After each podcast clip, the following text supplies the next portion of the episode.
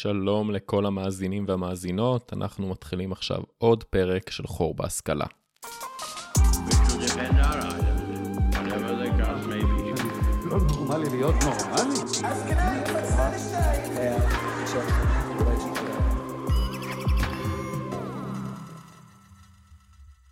המאזינים הקבועים של הפודקאסט יודעים שכל 5 פרקים אני מוציא פרק בנושא ארצות באלף.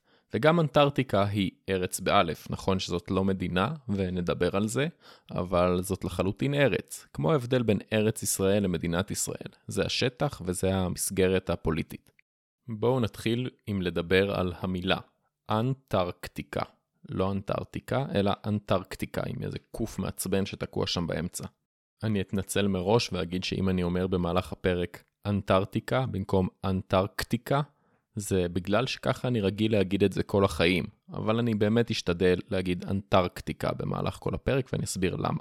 אז הסיפור של המילה אנטארקטיקה מתחיל עם בחור בשם מרינוס, שחי במאה הראשונה והשנייה לספירה בעיר צור שבלבנון. מרינוס היה פיניקי, אבל הוא חי תחת השלטון הרומי ואפשר להגיד שהוא היה פיניקי מתייוון. והמקצוע שלו היה קרטוגרף, זאת אומרת בן אדם שמסרטט מפות. מרינוס לא היה רק קרטוגרף, אלא הוא היה גם סוג של גיאוגרף מהפכן, והוא המציא את התחום של גיאוגרפיה מתמטית, וטען שהעולם הוא עגול, ועשה כל מיני דברים מהפכניים לגמרי. בין היתר הוא הראשון בכל האימפריה הרומית שהראה מפה שמצד אחד רומא נמצאת בה, ומצד שני נמצאת בה סין ונורווגיה וחלקים מאפריקה. בקיצור, הוא היה באמת ידע המון. אז רגע, למה הוא קשור לסיפור שלנו? אנחנו הרי מדברים על אנטארקטיקה. אז הוא קשור לסיפור שלנו בגלל שהוא הראשון שטבע את המונח אנטארקטיקה בתור אנטי-ארקטיקה. ארקטיקה זה כל מה שקשור לקוטב הצפוני. זאת אומרת שאנטארקטיקה זה כל מה שקשור לההפך מהקוטב הצפוני, שזה כאמור הקוטב הדרומי. עוד עובדה מעניינת זה שהמילה ארקטיקה באה מהמילה ארקטוס ביוונית, שהמשמעות שלה היא דוב. ובאופן מפתיע או לא מפתיע, בארקטיקה בקוטב הצפוני יש לנו דובים, ובאנטי-ארקטיקה אין לנו דובים. אף אחד לא ידע את זה בזמנו, אבל כך יצא. יפה, מגניב. עכשיו אנחנו יודעים למה קוראים לאנטארקטיקה אנטארקטיקה. אז על מה אנחנו הולכים לדבר בפרק הזה? החלק הראשון של הפרק יוקדש למונח המשעשע ההיסטוריה של אנטארקטיקה. למה זה משעשע? כי באנטארקטיקה אף פעם לא חיו בני אדם, אז אי אפשר ממש להגיד שהייתה שם היסטוריה, אז אנחנו נדבר יותר על ההיסטוריה של המשלחות לאנטארקטיקה. החלק השני של הפרק יעסוק ביבשת עצמה, נדבר על מה זה אנטארקטיקה, איזה אקלים יש שם, ספוילר, קר מאוד, כל מיני דברים שקשורים לבעלי חיים, לגיאולוגיה, לדעתי חלק מאוד מעניין. והחלק השלישי יהיה קצת יותר הארדקור מדעי, והוא יעסוק בכתבים ובמגנטיות ובזוהר הצפוני ובעוד כל מיני תופעות שהן באמת ייחודיות לאנטארקטיקה. ונסיים עם הנושא המאוד מאוד פיקנטי ואקזוטי של פשע באנטארקטיקה. האם יש דבר כזה? יאללה, בואו נתחיל את הפרק.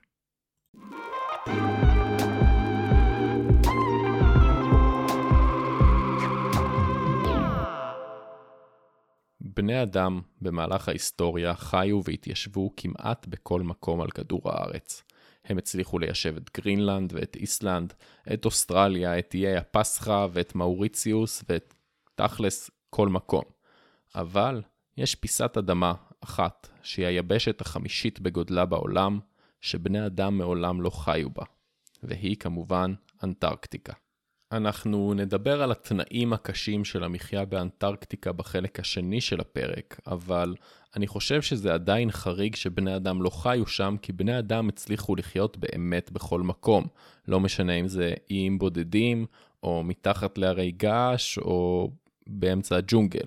אבל התנאים באנטארקטיקה באמת לא מאפשרים מחיה לאף בן אדם בלי טכנולוגיה מודרנית, וחוץ מזה בני אדם לא דרכו שם עד ל-200 שנה האחרונות. ונסביר בדיוק מתי התחילו לדרוך שם ולמה. אם הייתם שואלים אנשים לפני 1500 שנה, 1000 שנה או 500 שנה, איך קוראים ליבשת הדרומית ביותר, הם היו עונים לכם טרה אוסטרליס. מה זה טרה אוסטרליס? טרה אוסטרליס זה איזשהו רעיון שהיה קיים במערב במשך 1500 שנה פחות או יותר, שדיבר על כך שיש איזושהי יבשת שמאזנת את היבשות מצפון. זאת אומרת, הם ידעו שכל היבשות שהם מכירים נמצאות בחצי הצפוני, אירופה, אסיה וכן הלאה, ולכן צריכה להיות איזושהי יבשת בצד השני כדי שהעולם יהיה מאוזן וסימטרי. ולכן, גם במפות קדומות שנוצרו הרבה לפני שמישהו בכלל גילה את אנטארקטיקה או ראה את הקרח של אנטארקטיקה, מופיע סוג של אנטארקטיקה, יבשת קרח ענקית, רק שהם קוראים לה טרה אוסטרליס. האירופאים התחילו לצאת מאירופה בסביבות המאה ה-15, המאה ה-16, והם התחילו למפות את כל העולם. הם גילו את האמריקות, ואחר כך הם גם גילו את אוסטרליה. אבל את אותה יבשת, את אותה טרה אוסטרליס, הם לא הצליחו לגלות. והראשון שסוג של התקרב אליה הוא ידידנו קפטן קוק, שדיברנו עליו גם בפרק על אוסטרליה, שהצליח לזהות את הקרחונים שסביב אנטארקטיקה. הוא בעצם הראשון שהגיע למה שנקרא החוג האנטרקטי, כל האזור של הקוטב הדרומי ולאיים המוקפים קרח שנמצאים שם. הערכות מדברות על כך שהוא הגיע למשהו כמו 240 קילומטר צפונית לאנטרקטיקה, ליבשת עצמה. זה קרה בשנת 1770, ו50 שנה מאוחר יותר, בשנת 1820, משלחת רוסית בהובלתם של מיכאיל לזרב ופביאן גוטליב פון בלינגסהאוזן הייתה המשלחת הראשונה שחבריה ראו במו עיניהם את יבשת אנטארקטיקה. המשלחת הרוסית ראתה את אנטארקטיקה אבל לא הגיעה עד לאנטארקטיקה, ורק משהו כמו שנה-שנתיים אחרי זה הגיעו משלחות אמריקאיות ובריטיות, וכל אחת מהן טוענת שהיא הראשונה שדרכה על יבשת הקרח הקפואה. בעשור הזה של 1820 הגיעו משלחות מכל העולם וניסו לחקור את אנטארקטיקה, אבל מהר מאוד הן התייאשו, כי הן לא ממש הבינו מה הקטע ומה יש להן לחפש שם. היבשת הזאת הרי קפואה לגמרי ומסוכנת ובקצה של העולם, ומה יש לכל המשלחות האלה לעשות שם? זה סתם טיפשי. ובאמת היבשת הזאת נזנחה במשך משהו כמו 60 שנה, עד לעשור האחרון של המאה ה-19, שנייה לפני המאה ה-20. באותו עשור הבריטים התעוררו מהתרדמת שלהם והבינו שמה שבאמת חשוב להם באותו רגע זה לחקור את אנטארקטיקה, למרות שמסובכים במיליון מלחמות ברחבי העולם. באוגוסט 1895 התכנס הקונגרס הגיאוגרפי הבינלאומי השישי בלונדון, ואותו קונגרס העביר החלטה כללית. אותה החלטה קראה לכל אגודות המדע ברחבי העולם לקדם את המטרה של חקר אנטארקטיקה בכל אמצעי שיראה להם יעיל ביותר. למה לעשות את זה? בגלל שעבודה כזאת תוסיף כמעט לכל תחום במדע. ההחלטה הזאת הובילה לסוג של מרוץ לאנטארקטיקה, לקוטב הדרומי. מרוץ שמזכיר במידה מסוימת את קרב המעצמות שקרה 60 שנה יותר מאוחר במרוץ לחלל ולירח. התקופה הזאת של המרוץ לקוטב הדרומי נקראת העידן ההירואי של חקר אנטארקטיקה, והוא נקרא העידן ההירואי כי היו בו באמת כמה וכמה גיבורים. היו גיבורים לסיפורים האלה, ואנחנו נדבר לפחות על 3 מרכזיים. 3 הגיבורים שנדבר עליהם הם סקוט ושקלטון הבריטים ואמנסון הנורווגי. אבל בואו נחזור רגע לעידן ההירואי. בשנת 1897 יצאה המשלחת הראשונה שנחשבת כחלק מאותו עידן. המשלחת האנטרקטית הבלגית. כן, בלגים, מדינה שלא הייתם מצפים שהיא תהיה הירואית במיוחד. בכל מקרה, זאת הייתה המשלחת הראשונה שהעבירה חורף בחוג האנטרקטי. נשמע כמו אתגר שאף אחד לא רוצה לעשות, אז למה הם באמת העבירו חורף באנטרקטיקה? אז הסיבה לכך היא שהם פשוט נתקעו בקרח, הספינה שלהם נתקעה והם היו צריכים להעביר שם את החורף. וזה די סיפור שמלווה אותנו הרבה מאוד בכל העידן ההירואי הזה. יש את התוכנית ויש את מה שקורה בפועל, ומה שקורה בפועל זה הרבה פעמים אסון. אגב, אחד הקצינים באותה משלחת ראשונה לאנטרקטיקה הוא רואלד אמונסן, שאמרנו שעוד נדבר עליו בהמשך בתור אחד הגיבורים הגדולים של התקופה הזאת. אחרי המשלחת הבלגית הגיעו עוד 2 משלחות בריטיות לאנטארקטיקה, כשאחת מהן מובלת על ידי רוברט פלקון סקוט, שגם עליו נדבר יותר מאוחר בהרחבה. אחרי זה, בין השנים 1900 ל-1907, אנחנו מקבלים לאנטארקטיקה גם משלחות מגרמניה, שוודיה וצרפת. מה כל המשלחות האלה עשו? אפשר להגיד שכולן גילו איזה אזור שלפני זה לא הכירו, כמו איזה רכס חדש או הר חדש או איזה מפרץ חדש, הרבה מהן נתקעו בקרח, וכל אחת מהן הביאה איזשהו חידוש, אחת הביאה כלבים, אחת הביאה סוסי פוני, כל מיני דברים כאלה. בשנת 1907 יוצאת עוד משלחת בריטית בהובלת ארנסט שקלטון, שהיא המשלחת הראשונה שמגיעה לקוטב הדרומי המגנטי, שזה לא הקוטב הדרומי, וגם על זה נדבר בהמשך הפרק בחלק השלישי. עכשיו, זה שמשלחת של שקלטון הגיעה לקוטב הדרומי המגנטי זה טוב ויפה, אבל הדובדבן שבקצפת של אנטרקטיקה, של כל העידן ההירואי הזה בעצם, זה להגיע לקוטב הדרומי האמיתי, לנקודה הכי דרומית בכדור הארץ. למה זה כל כך חשוב להגיע לקוטב הדרומי? כי הוא שם, כמו שזה חשוב להגיע לירח, כמו שזה חשוב להגיע לפסגת האברסט. אפשר להגיד שזה הרבה אגו, אבל בשנת 1911 הגענו לנקודה שבה שתי משלחות יצאו ראש בראש אחת מול השנייה וניסו להגיע לקוטב הדרומי. מצד אחד היה לנו את המשלחת של רואלד אמנסון, משלחת הקוטב הדרומי הנורווגית, ואילו מצד שני היה לנו את משלחת טרה נובה, משלחת בריטית בהובלת רוברט פלקון סקוט. בואו ונתמקד רגע ברואלד אמונסן. אמונסן גדל במשפחה של ספנים נורווגיים, ואמא שלו רצתה שהוא לא יהיה ספן ויהפוך להיות רופא.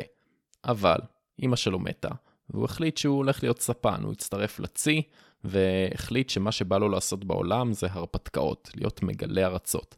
עכשיו, זו תקופה שלהיות מגלה ארצות בה זה לא בדיוק להיט, כי כל הארצות פחות או יותר גולו. אבל אמונסון שלנו היה נורווגי קשוח, והוא החליט עדיין להיות מגלה ארצות. בין היתר, אמונסן יצא בכמה משלחות לאנטרקטיקה ולקוטב הצפוני, והוא היה הראשון שחצה את הים הארקטי הצפוני מאזור נורווגיה עד לאזור אלסקה. אז מהביוגרפיה של אמונסן הנורווגי אפשר להבין שהוא בן אדם שיודע מה זה כתבים ויודע מה זה קור ויודע מה זה משלחות. מהצד השני יש לנו את רוברט פלקון סקוט הבריטי. רוברט פלקון סקוט היה גם בן אדם שהוביל איזה משלחת או שניים לאנטרקטיקה, אבל הרקע שלו היה קצת שונה. רוברט פלקון סקוט היה בעיקר קצין בריטי, הוא היה לוחם, הוא היה מפקד, הוא לא היה מגלה ארצות קלאסי כמו אמונסן. בכל מקרה, בשנת 1910 יצאו שתי משלחות בראשות כל אחד מהאנשים האלה בשביל לכבוש לראשונה את הקוטב הדרומי, להגיע אליו. כל אחת מהמשלחות הקימה בסיס ליד החוף האנטרקטי ומשם יצא למשלחת לכיבוש הקוטב. אמונסן יצא במשלחת מאוד מאוד מצומצמת שכללה רק 5 אנשים, אבל מאוד מאובזרת, היו להם 4 מזחלות ו52 כלבים. אמונסן תכנן את המשלחת לפרטי פרטים, והוא עיצב את המגפיים ואת המעילים והבגדים של אנשי המשלחת, הוא אפילו הביא לשם גרמופון ותקליטים. סקוט יצא גם הוא במשלחת יחסית מצומצמת, אך במקום כלבים הוא בחר לקחת סוסי פוני סיביריים שיסחבו את המזחלות. וככה, שתי המשלחות יצאו לדרך.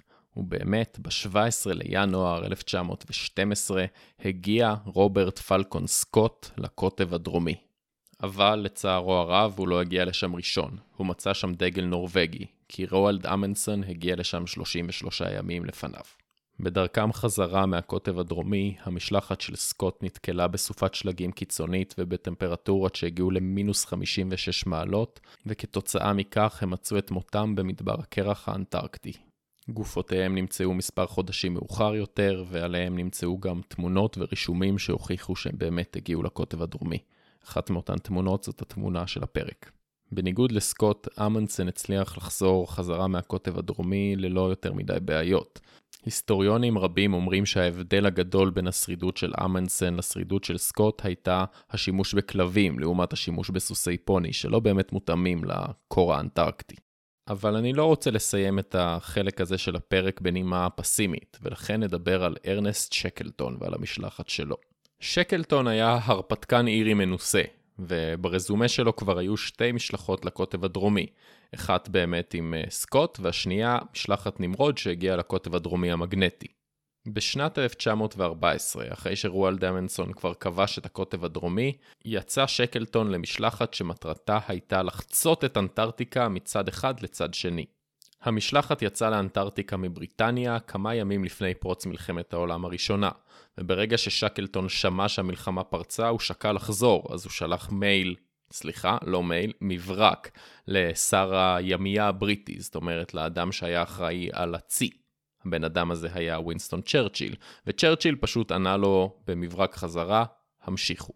אז הם באמת המשיכו, ושנייה לפני שהם הגיעו לאנטרטיקה, הספינה שלהם טבעה, היא נתקעה בקרחון. מאותו רגע שהספינה שלהם טבעה, הסיפור של שקלטון והמשלחת שלו הופך להיות סיפור הרפתקאות שלא מבייש סרט של ג'יימס בונד. המשלחת הצליחה להימלט מהסירה הטבועה, ובעזרת מזחלות וסירות הצלה היא הצליחה להגיע לאי באוקיינוס הדרומי שקוראים לו אי הפיל. לאחר שהגיעו לאי הפיל, 22 מחברי הצוות נשארו שם ושישה אנשים בראשות שקלטון ניסו לחלץ אותם ולהזעיק עזרה. המשלחת הקטנטנה של שקלטון ששטה בסירה באורך 6 מטרים הצליחה איכשהו להגיע לאיי דרום ג'ורג'יה שנמצאים ליד איי פוקלנד. ושם גם עם כל מיני סיפורים משוגעים של טיפוסי הרים והסירה שלהם שוב טבעה ומלא דברים, הם הצליחו להגיע סוף סוף לתחנת צד לוויתנים ולהזעיק עזרה. אז המשלחת הקטנטנה של שקלטון באמת ניצלה, אבל מה קרה עם כל שאר האנשים שהיו תקועים על אי הפיל? אז הם היו שם 4 חודשים, ולאחר 4 חודשים קפטן צ'יליאני הוציא אותה משם. וככה, משהו כמו 2 לאחר שהם יצאו מבריטניה, סוף כל סוף כל המשלחת של שקלטון חזרה בריאה ושלמה. סיפור מטורף שלא הצלחתי באמת להיכנס לכל הפרטים שלו, ממש אודיסאה מודרנית. שקלטון, אגב, שהיה כנראה מכור לאנטרטיקה ולאדרנלין, חזר לעוד משלחת ב-1921, ושם הוא מת מהתקף לב. הדמות של שקלטון היא דמות מרתקת, ואומרים שהוא היה מנהיג יוצא מן הכלל.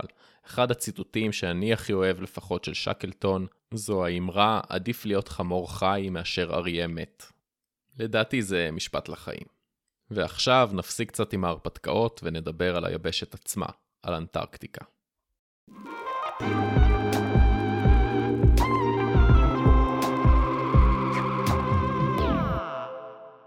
אז כל האנשים האלה, כל הבריטים והנורווגים וכל המי ומי ניסו כל הזמן להגיע לאנטרקטיקה. אבל מה יש באנטרקטיקה? למה כל כך רצו להגיע לשם? בואו נתחיל ונדבר על הפרטים היבשים. וכשאני אומר פרטים יבשים, אני מתכוון לזה שאנטרקטיקה היא היבשת הכי יבשה בעולם. במשך 2 מיליון שנה לא ירד שם אפילו פעם אחת גשם. כן, זה נשמע מוזר, אבל אנטרקטיקה היא פשוט מדבר קרח ענקי, והיא באמת מדבר, זאת אומרת לא יורד שם גשם בכלל, כי קר מדי בשביל גשם. היבשת האנטרקטית היא היבשת החמישית בגודלה בעולם, היא גדולה פי 2 מאוסטרליה, 98% משטח הפנים שלה, זאת אומרת מהיבשת עצמה מכוסה בקרח, זאת אומרת שבכלל אין שום גישה לאדמה שלה. והגובה הממוצע של הקרח ביבשת הוא 1.9 קילומטר. זאת אומרת שאם אתם מסתובבים באנטרקטיקה, אז בממוצע יש כנראה 2 קילומטר קרח מתחתכם בכל רגע נתון.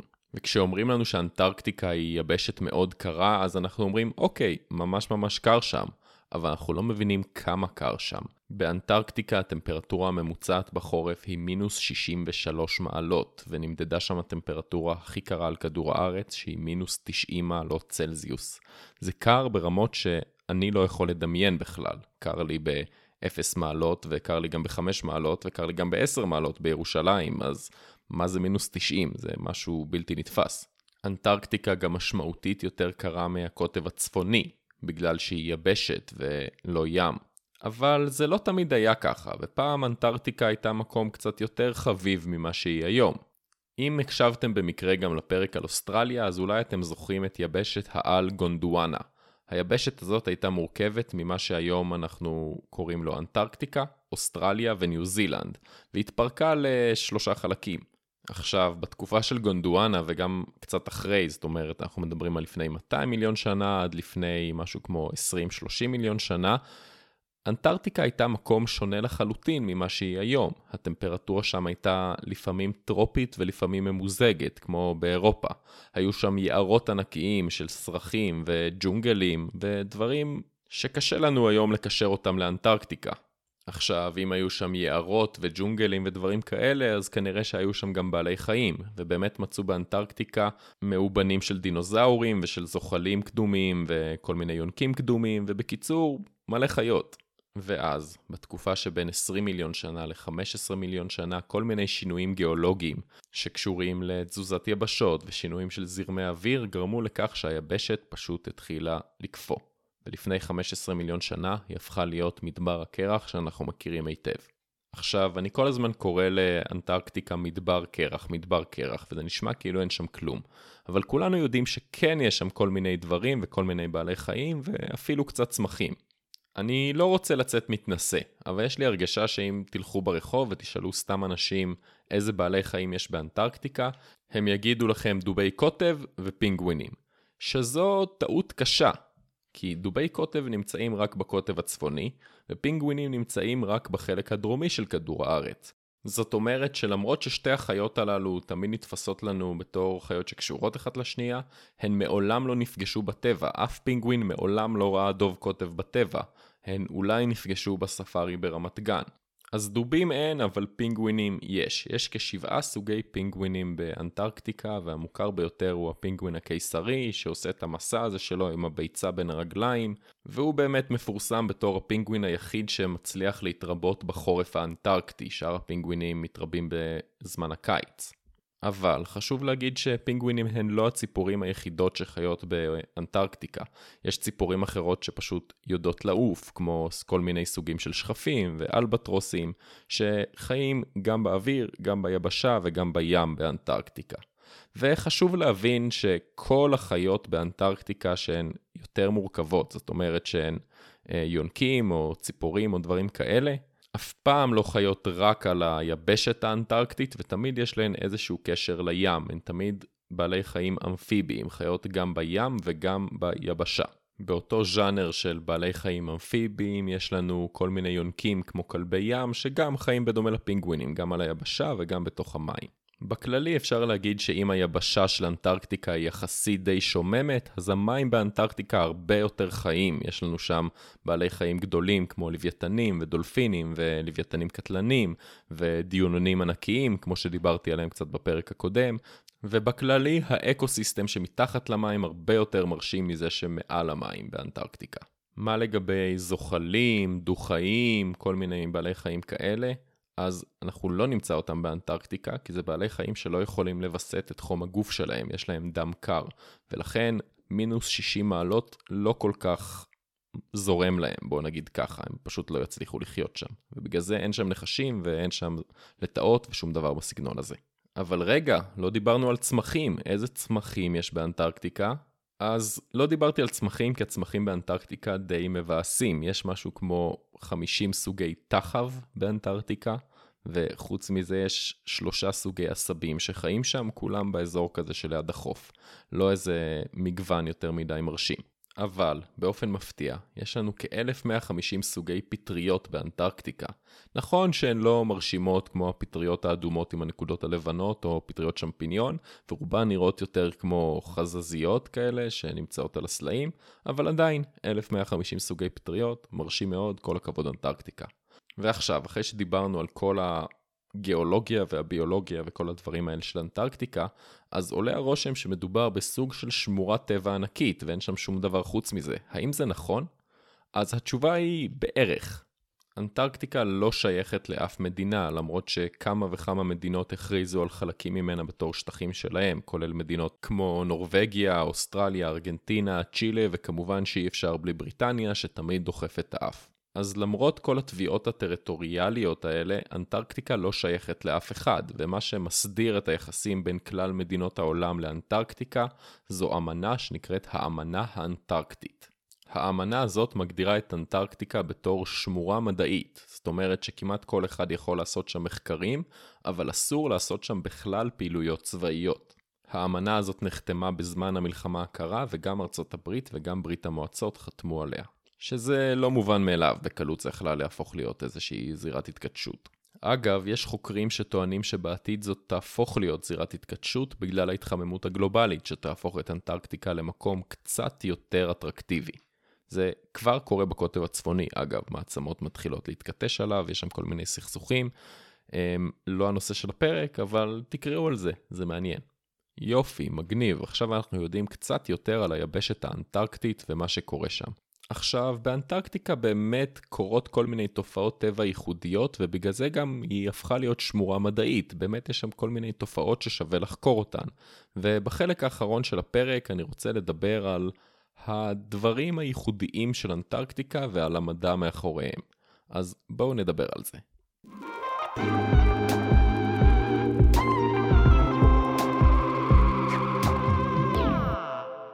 אם מישהו היה שואל אתכם מה זו אנטרקטיקה, כנראה שהייתם אומרים משהו בסגנון של זאת יבשת שנמצאת בקוטב הדרומי. זאת אומרת שמאוד קשה לנו להפריד את המושג אנטרקטיקה מהמושג קוטב דרומי. זה שני מושגים שהם כמעט אותו דבר בראש שלנו, הם היינו הך. אבל מה זה בכלל קוטב? מה זה הקוטב הדרומי? אז באופן הכי פשוט אפשר להגיד שהקוטב הדרומי היא פשוט הנקודה הכי דרומית שקיימת על כדור הארץ. אבל יש פה איזה משהו קצת שרירותי, נכון? הרי בני אדם יכלו להחליט שהקוטב הדרומי והקוטב הצפוני הם נמצאים בכלל במקומות אחרים. זה מושגים שבני אדם המציאו, זה לא משהו שקיים בטבע. אז לא בדיוק, זה כן קיים בטבע, ושווה לדבר על זה. יש כמה משמעויות שבהן הקוטב הדרומי הוא קוטב.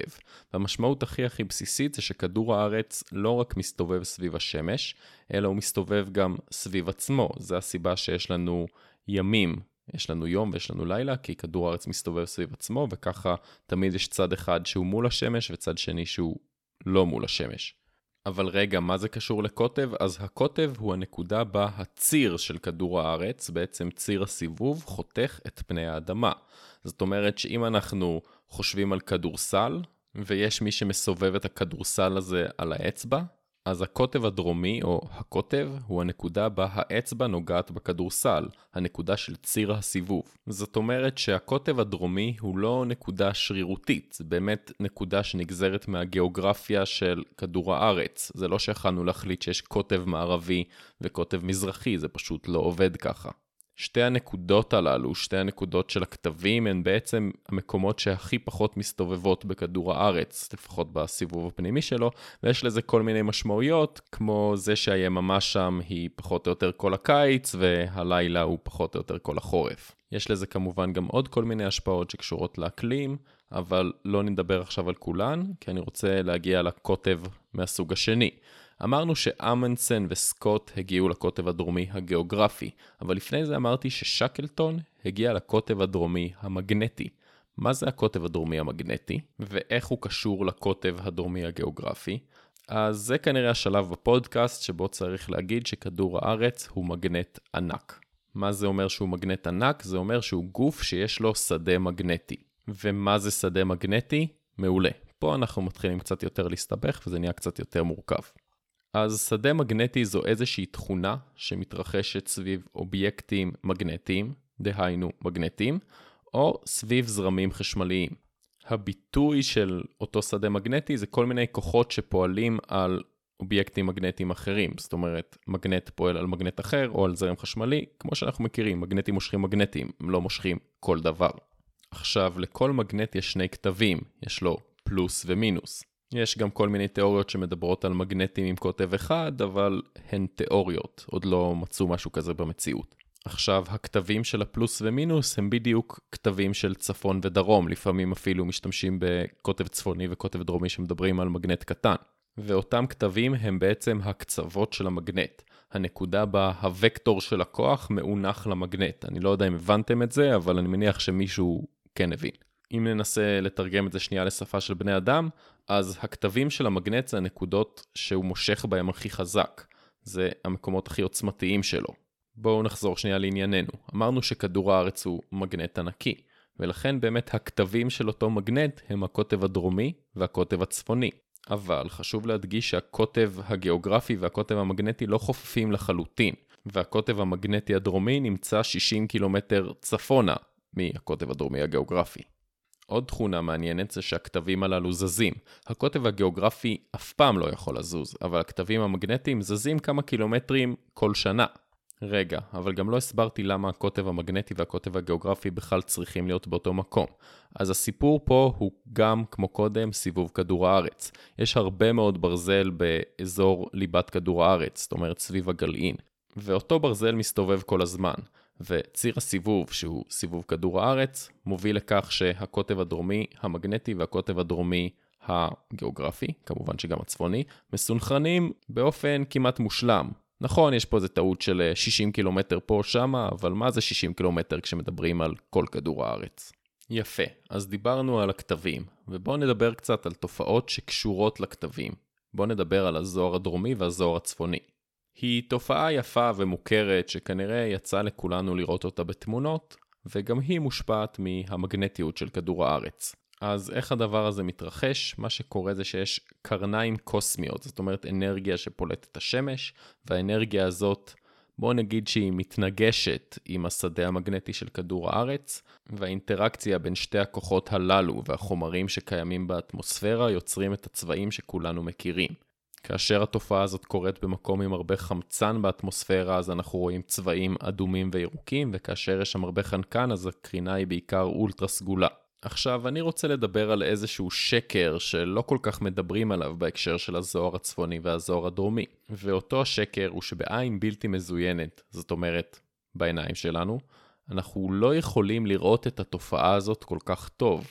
זאת אומרת שאם אני מצלם את הדבר הזה דרך המצלמה שלי, זה יהיה הרבה הרבה יותר יפה. ואם אני מצלם את התופעה הזאת דרך המצלמה שלי בחשיפה ארוכה, אז זה בכלל יהיה מדהים. אני גיליתי את השקר הזה רק כשלקחו אותי לראות את הזוהר הדרומי בעצמי כשטיילתי בתזמניה. לא ראיתי כלום, אבל המצלמה שלי ראתה כל מיני אורות ירוקים. זאת אומרת שאם מישהו מציע לכם לטוס עד לגרינלנד רק בשביל לראות את הזוהר הצפוני, אז כדאי שתקנו מצלמה ממש טובה, כי אם אתם לא מביאים מצלמה אז אולי עדיף שלא תבואו בכלל. והתופעה האחרונה המוזרה שמתרחשת בקוטב שאני רוצה להתייחס אליה בפרק הזה היא קרח קריסטלים או אבק יהלומים.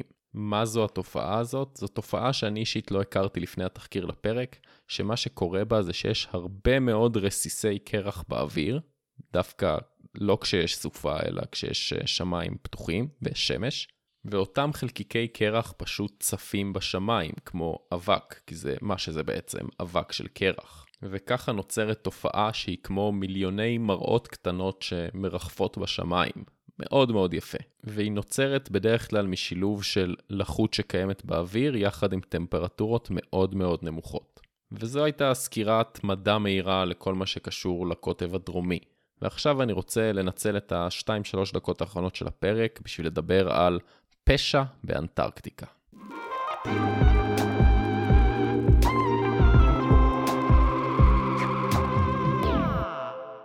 פשע באנטרקטיקה.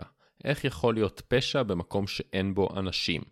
אז זה לא מדויק שאין באנטרקטיקה אנשים, כי יש שם אנשים, הם פשוט חוקרים, מדענים, והם חיים לרוב בכל מיני תחנות מחקר שפזורות ברחבי היבשת. אז למה זה מעניין לדבר על פשע באנטרקטיקה?